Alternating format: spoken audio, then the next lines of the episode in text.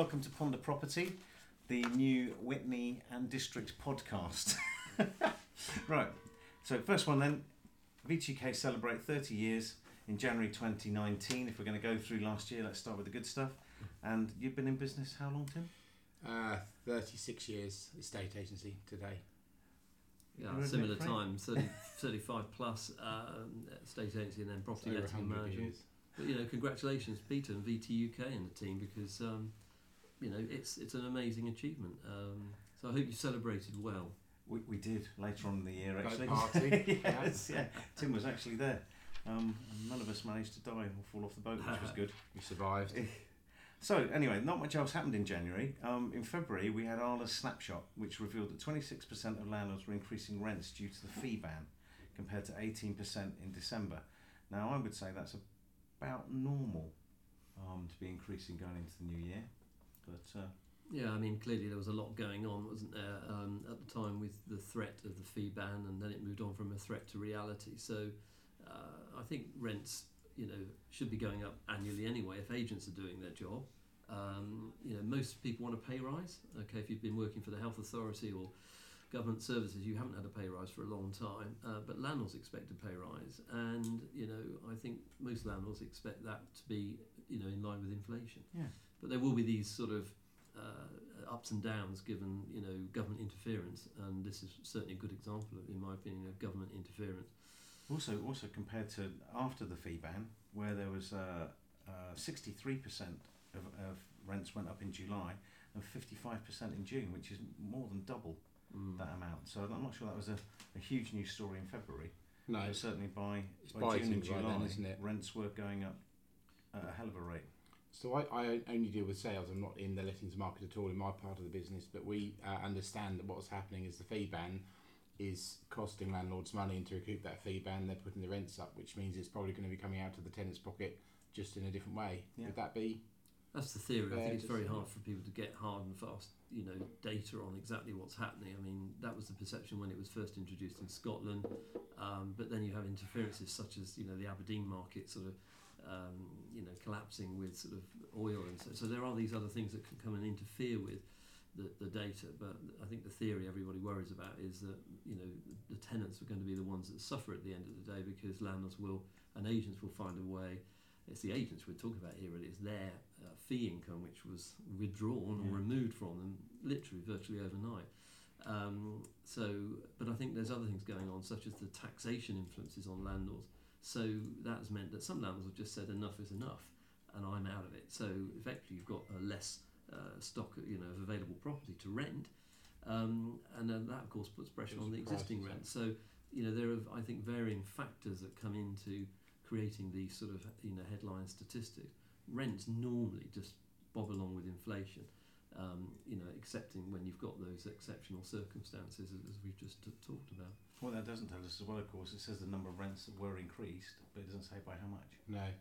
Yeah, well, that, that's where the data becomes more meaningful, and you know, um, talking about software and things, you know, that's the sort of stuff that I think we uh, we we could do within the business. It's just a bit more real time data about you know what, what's actually happening, and surely most property companies have got budgets, so they're probably setting an anticipated increase in what they're going to try and drive, yeah, you know, the rents up. I mean, we are we are able to sort of influence markets, not to the extent government do with their magic wands that they've suddenly produced, but you know, like in your business, Tim, if we really wanted to, I'm not talking about cartels or anything here. I'm talking about, um, you know, o- openly. I, yeah, I definitely want to make that point. Uh, I'm talking about, you know, the fact that um, if you've got hotspots in areas, and you know, we go and value a property, and we say we can achieve that rent or we can achieve that price, you know, that then sort of drives those those upwards. And if there's a certain demand to live in a particular area, which happens sometimes, I mean, in and around Oxford, Kidlington, when they opened the Parkway rail station, that definitely had a, a genuine impact which you could measure on sa- sale prices, and it also had an impact on rents because people wanted to live in close proximity to that new rail station, the Yeah. first for 70 years that linked to a London main line, you know, main line into London. So, So people want to be there. Yeah. Increases the demand. Absolutely. Puts the sale prices and the rental prices up. yeah, Yeah. so you know, we, we can directly uh, have an influence, and and uh, you know, if if we want to. So I think Yeah. what we're, what we'll try and do for the next podcast is try and get some hard figures Yeah. on how much the rent's gone up by, rather than just Yeah. the number of rents. Yeah. There is a government index, but I don't think it's widely known that tracks rents now. Yeah. Um, and places like New Zealand, they're really good at it. So you know, as a tenant, you can actually go and log on and you can find out, uh, you know, regions. You know, what sort of deposit amounts are being taken on average, uh, what the sort of rents are, and you get much more data as a consumer. Wow. Okay. Didn't know that. Note to self. Yeah, note to self. Um, so, and then in March, just to show that the uh, continued process of constantly legislating for the industry was car- continuing, um, the Homes Fit for Human Habitation Act came into force, uh, which was an interesting challenge for a lot of our agents. Um, Zoopla banned no DSS advertising on its website. Yeah, not something that would would affect you, but what do you think of that? Well, I think it's well two things. One is the, the yet another piece of legislation. I just want to get this out of the way and off my chest. You know, enough is enough is enough of this constant tweaking of legislation. Um, if they listen to people like Julie Rugg, Dr. Julie Rugg, who's a uh, academic who's written extensively on housing, um, she's written a really good report that says the current legislation, which was written effectively 30 years ago, if you know, in terms of the Housing Act, which is what controls British tenancies at the moment, is not fit for purpose and it shouldn't be tinkered with. It's like building several extensions on the back of your house and then a couple more for the sake of it and then it's all corridors and no windows and you nobody can find their way around. That's exactly how the, the legislation. The pensions legislation has, has become equally complicated Yeah. so that pension advisors don't understand it. So that's crazy. So it actually is a real challenge now for agents and for landlords to understand the legislation. And with so with all this Yeah. experience, and, th- and this coming from an estate agency, it's exactly what Tim was saying, isn't it? We were just upstairs talking about, in, in basic, simple terms, what happens uh, in the sales industry is you have all these different systems. That if the operators of the systems do a good job, they work well. And we talked about the, the key book as a Yeah. basic system. So you got a, you take a key from a client, you tag it up with a security number, you pop it on that hook there, you enter the security number into book that's kept under lock and key. When a surveyor comes in for a key, you go to the book, you get the number, you get the key, you sign it out, surveyor goes to do his job. When he comes back in, you get the book, you sign it back in, you put it back up on the hook and, and all's well. What happens one day is the surveyor comes in for a key, go to the hook, there's nothing there. Everyone's embarrassed, or just let me have a look for you. And what it turns out to be is that perhaps the negotiator did the viewing a couple of days ago, put it in the glove box. So that system failed. So what uh, a lot of big companies do is they bring in a system that says, okay, now every Monday morning, 8 till 9, we're going to check our keys. So the manager has to check that all the keys that have gone out have been signed back in on the hooks. One day a surveyor comes in, no key there, so now the area manager needs to check that the managers are checking. And this is your extension model, isn't it? yeah, And then you have a regional director who has to check that that person's doing that job, doing that job. just becomes farcical and Actually- unmanageable. Just change the system or change Yeah. the person. Yeah, absolutely. You know, that's the simple way around it, isn't it? So you know, obviously that is uh, easier said than done because it requires you know you know completely new uh, a completely new act. But I, I suspect that you know we're going to get more of it. So I don't think that that's going to change. And I you know banning DSS advertising. Well, it's a complicated area that because clearly landlords have in their minds a certain type of tenant uh, associated with DSS. You know sometimes there's stigmas. I mean, hey, there's still a stigma attached to renting. Amazingly, you know, when actually it suits the majority of people initially, certainly if you're younger, because it gives flexibility. Yeah. Um, I think what's happened is that sadly, you know, the accommodation that we used to build, which was social accommodation, uh, now perhaps called affordable through housing associations, you know, we've not been building enough of it. So it comes back to all of this lack of government, um, you know, initiatives. We've not been building enough properties. We, we, we stopped building council homes. In fact, we sold the council homes back to the owners, which was wonderful. Um, but actually, the money that was procured from those sales didn't go back into building new homes. So the private rented sectors ended up uh, taking the load from the social sector, uh, in addition to a growing uh, demand for people to use the private rented sector. So poor old private rented sectors ended up having people from all walks of life coming saying, "I want to rent this property." Hence, you then get you know the, the noise when people go to citizens' advice and other things and say these agents don't want to know about us, Yeah. um, and it's got horribly you know mixed up, um, and you know that's I think where we where we are. So It's maybe wondering why Zoopla's done it. If there is if there is a discussion to be had around no DSS advertising, Well, it's not healthy, is it, to be banning any sort of, you know, it's, we've got um, prejudice enough in, in our world without starting to single out, you know, uh, you know, different sort of types and individuals. So I, I think this, the, this important point here is that the government need to you know, work with the industry uh, to make sure that we've actually got a supply of accommodation that meets all needs. If you look at what's happening in the retirement world, you know, it's obvious we're living longer and so on and so forth. So there's a lot of focus at the moment on retirement villages, retirement homes. Um, I don't think we want to be talking about Well, retirement we're all just gonna- do we? we're gonna get Right in the eventually. future. but we've got to have a housing system in this country, which is what this directly relates to, really. You know, that, that actually can accommodate all types, rather than one just taking the pressure. And at the same time, in March, that poor agent who's trying to find his keys is Mm. told that he needs to open 90 separate bank accounts so that he can be compliant to Crazy. Yeah, crazy. Which um, uh, Arla reliably tell me actually isn't necessarily the case. Um, okay, moving on to April. Um, government's now announced its intention to abolish Section 21. Don't get any more angry, Frank. I'm not angry. uh, I'm just frustrated, really, because you know I, like many of my colleagues, we engage with government, we engage with the civil servants that advise them, and we talk about these things. Then suddenly, you sort of pick up the iPhone one morning or your laptop, and you see that you know the government have just introduced something. So that that's the frustration. Um, I mean, again, I would just urge them to read the data and make sure that these things are based on facts. Uh, the key here is to bring this uh, or to remove Section 21 is all about you know, um, evicting people because you don't like somebody. Actually, the reality of the statistics that I've seen is that 90% plus of tenancies are ended by tenants Yeah. and not landlords. So actually, why therefore would you be even messing around with removing Section 21 if the data is telling you something completely different? If it was the Yeah. other way around, then I would say yes, of course, Section 21's not working. They're But this- trying to get a small section of the landlord market in, into line, and they bring in rules that affect the majority of those that are already. It's Compliant. around that Section 21 there's a whole raft of compliance and, and, sa- and safety and security for tenancies. Um, from our point of view, of course, that was six months development Yeah. to get Yeah. the software. It's just well, gone. If we go back to New Zealand, they've got housing courts in place. Uh, we're just beginning to start thinking about if we're relying on Section 8 and not Section 21 any longer. We need housing courts, we need to speed up the process. Tell me about Section Eight. What's Section Eight? Well, Section 8 is another um, uh, part of the Act that allows you to repos- you get repossession of your property, um, and it's more long winded and you would have to go through the courts. So the courts are busy Right. at the moment, and there's this long wait. So the government have said if they are going to remove Section 21, they will uh, beef up the landlord's ability to repossess his property under Section 8, but you know, only giving certain uh, preset, requ- you know, uh, um, uh, things that will give you, you know, like, I want to sell my property or I want my member of family to use the property. There will be, you know, some key mandatory uh, sort of uh, subjects where you can get the property back. But it's not going to work if you haven't got then the facility behind that, i.e., the courts that understand Section 8 that can give the landlord, you know, a quick response.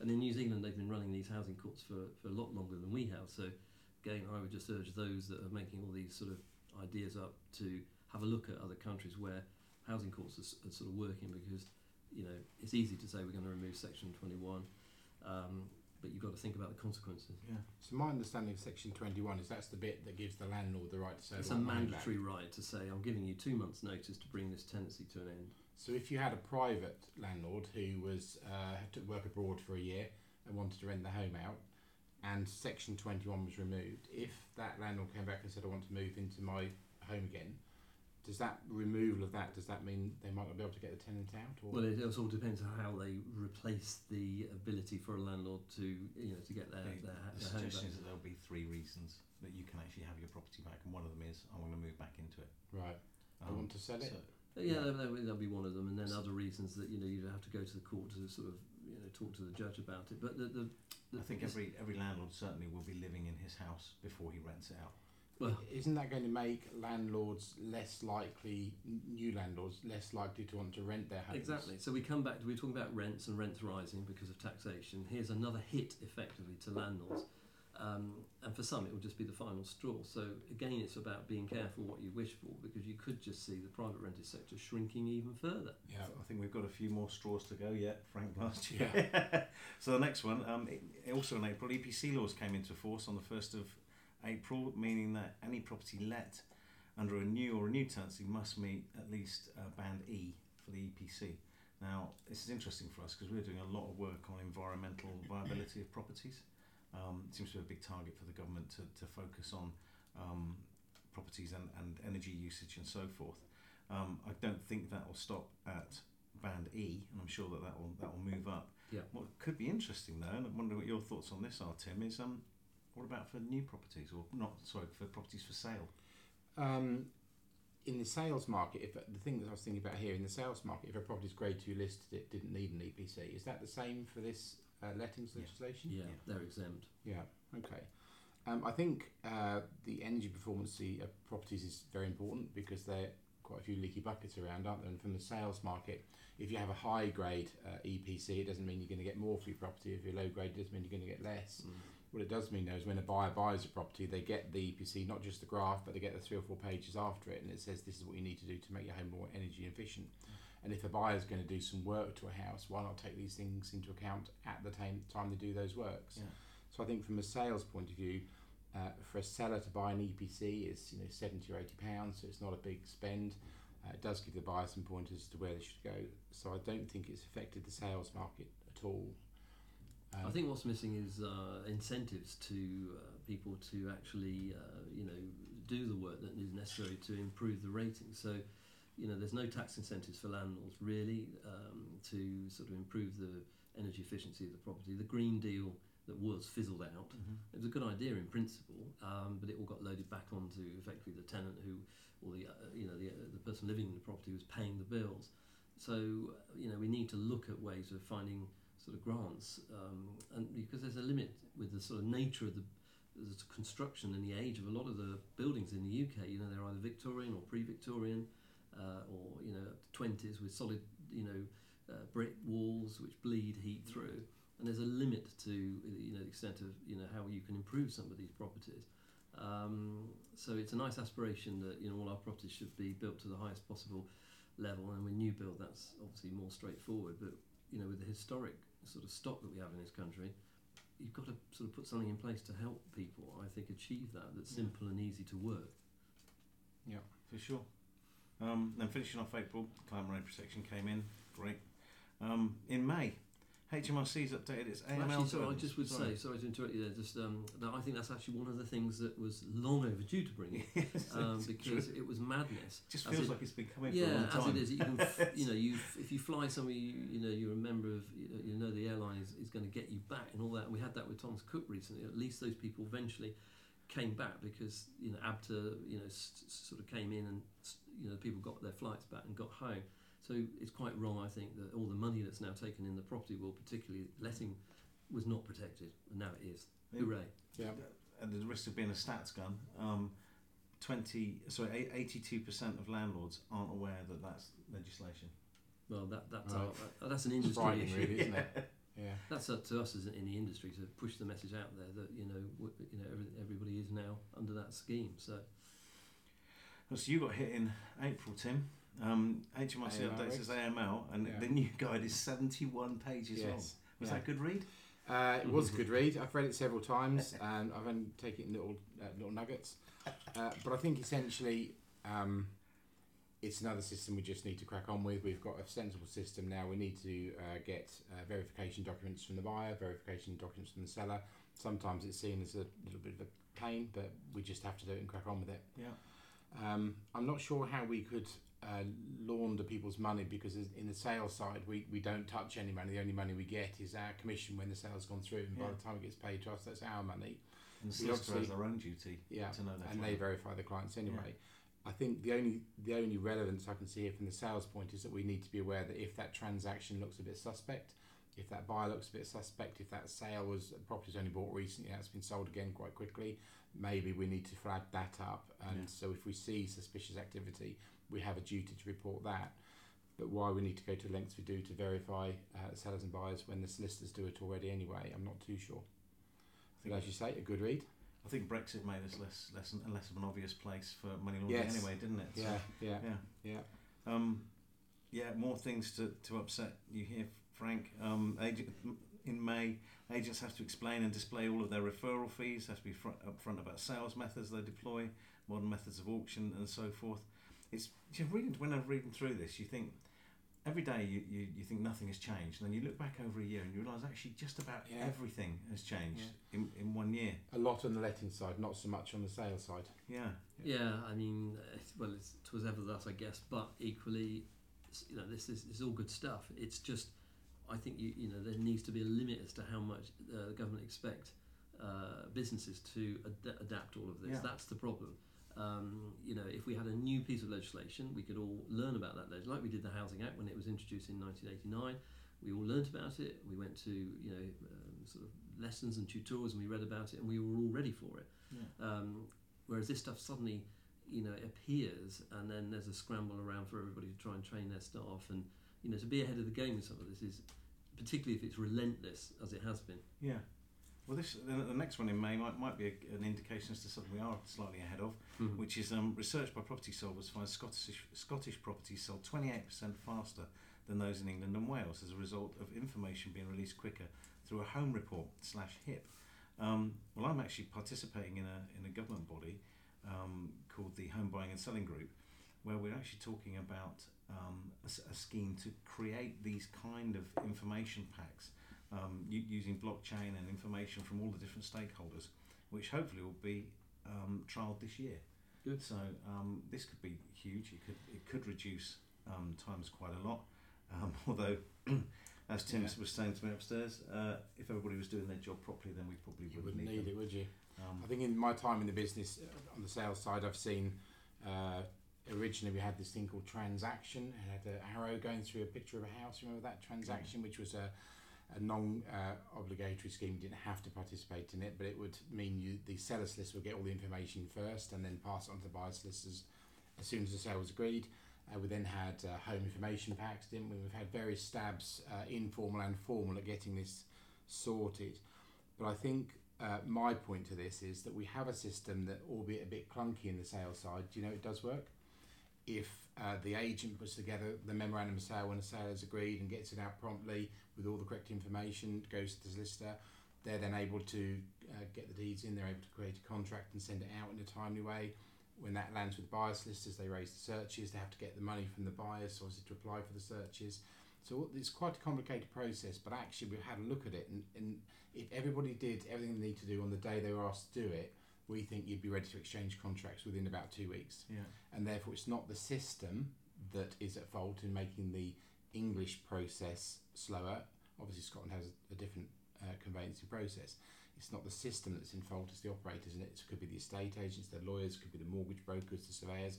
But if a piece of work came in and a request for activity came in, if that was actioned quite quickly by the client, by the solicitor, by the estate agent, by the mortgage broker, by the bank, it would work fine. Yeah. The problem is when, uh, in my opinion, when uh, the consumer, and I'm a consumer of lots of products as well, when the consumer derives down prices, the margins in all these different areas uh, get squeezed, and therefore the caseload they have to take on increases.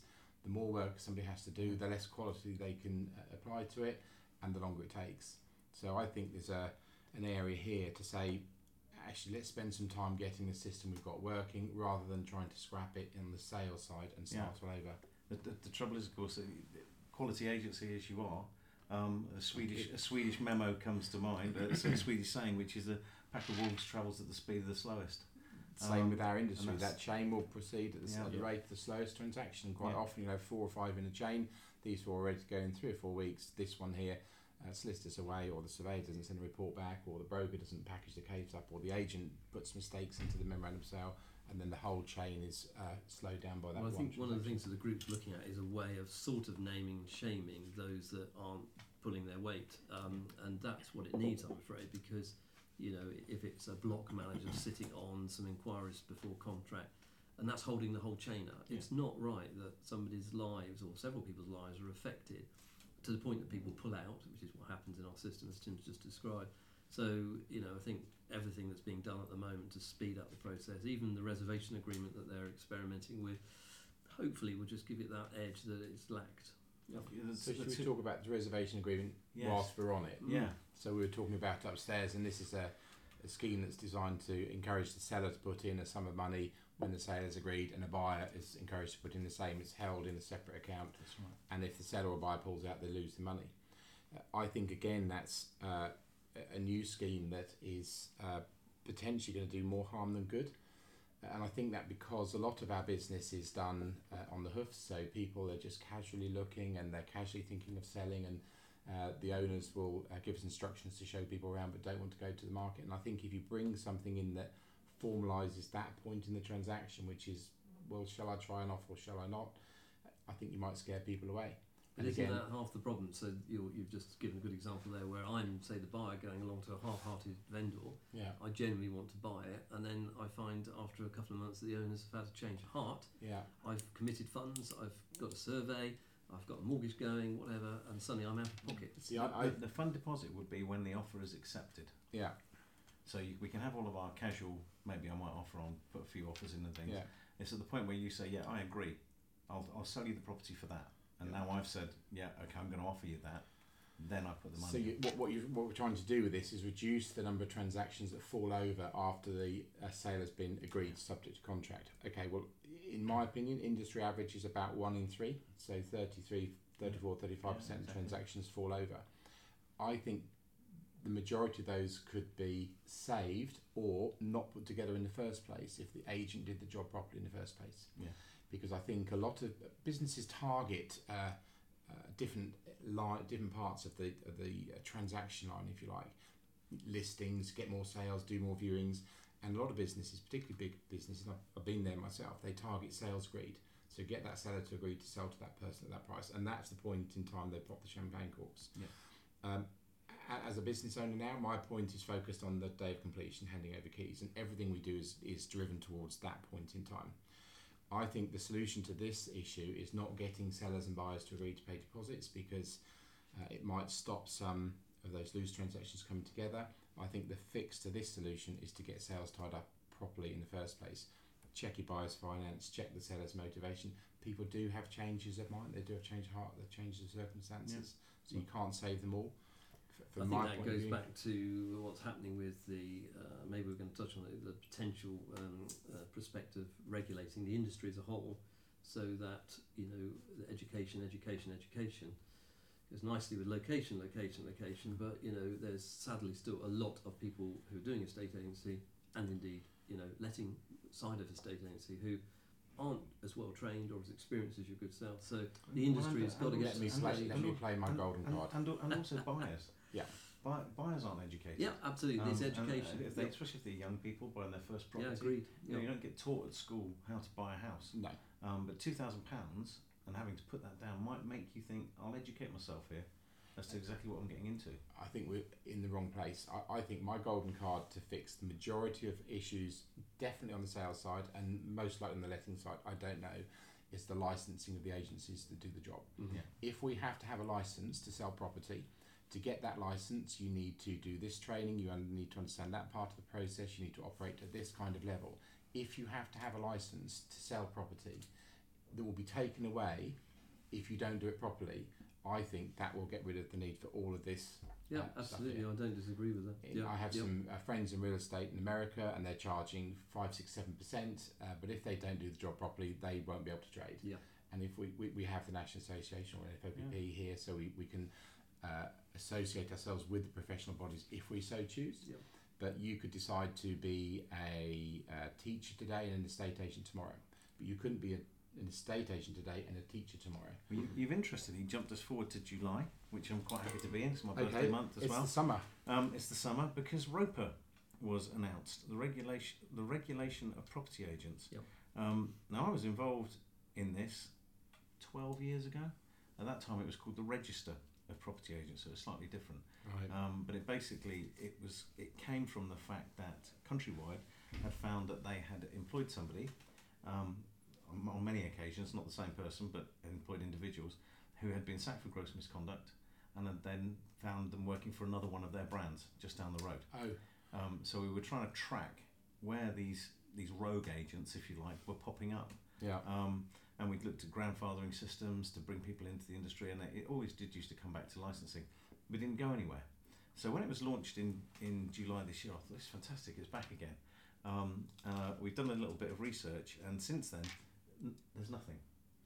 Well, obviously Brexit and uh, elections and everything got in the way, but I think it's it's going it's go, the government are about to announce their uh, intentions in terms of pushing it forward, and you know it looks like it will require a license, it will require some degree of education and testing before you can become a, a licensed agent, and then it's all down to the policing, isn't it? As you talked earlier about you know how that is then. Uh, So you know, do you think this will end up with a financial services type model where you're an indep- independent property advisor Um, you don't get to charge commission anymore. Everything's done on fees. Um, Could and, well and, do. and possibly on retainers as well. It's, it's too early to say, I think. I mean, but the, the, clearly, you know, we've got issues in the industry. Um, it, it does have to go hand in hand with the education side that. You can have as many people licensed as possible, but the public, as you say, the consumer, you know, does need to be sort of educated as well. But I, I think it's quite wrong that you can sit in front of an accountant or a lawyer.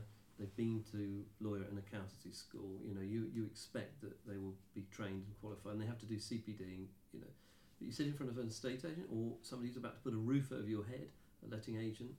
Um, it's quite wrong that those people aren't qualified, Yeah. and I felt that for years. Um, and uh, you know, I don't think I'm in a, a minority any longer. Um, and you know, th- think life's moved on, and I, I, I don't think it's right that somebody can be giving that advice if they're not actually qualified. A friend of my daughter's started estate agency on Monday this week, and uh, on Wednesday she had four viewings that she did on her own, nobody with her, not with my business, of Yeah. course. Uh, and on Saturday, I think she had 14 viewings lined up, and she was sent one to the other to the other. She had 15 minutes in each property, 10 minutes travel time, showing people around she'd never met before, into homes she'd never seen before. Dear, oh dear. And you know her safety. Yeah. How does she know? She can't have been trained in a week how to look after herself. Yeah. She can't have been trained how to look after her client's property, and uh, it's not her fault. Uh, but I think that company needs to take responsibility to say that person is not qualified to do that job. Yeah. And I think all of the things we're talking about here, most of them lettings obviously, but it applies to sales side as well, is that the route to uh, the solution to all of these problems is to license the individuals and license the practices. And if your practice doesn't comply with this legislation, your business will be shut down. If your people don't uh, abide by these rules and regulations, they will lose their license. And if you license people and you have to be trained to a certain standard before you can show homes, I think you're going to be in a good place. Yep. It is the biggest transaction in people's lives, isn't Absolutely. it? You think that would be the an obvious Yeah. place to start with Yeah. licensing. She's, in her first week, she did 24, 25 viewings. on the on the upside, Sounds the market's market's picking good. up. right? Yeah. Yeah.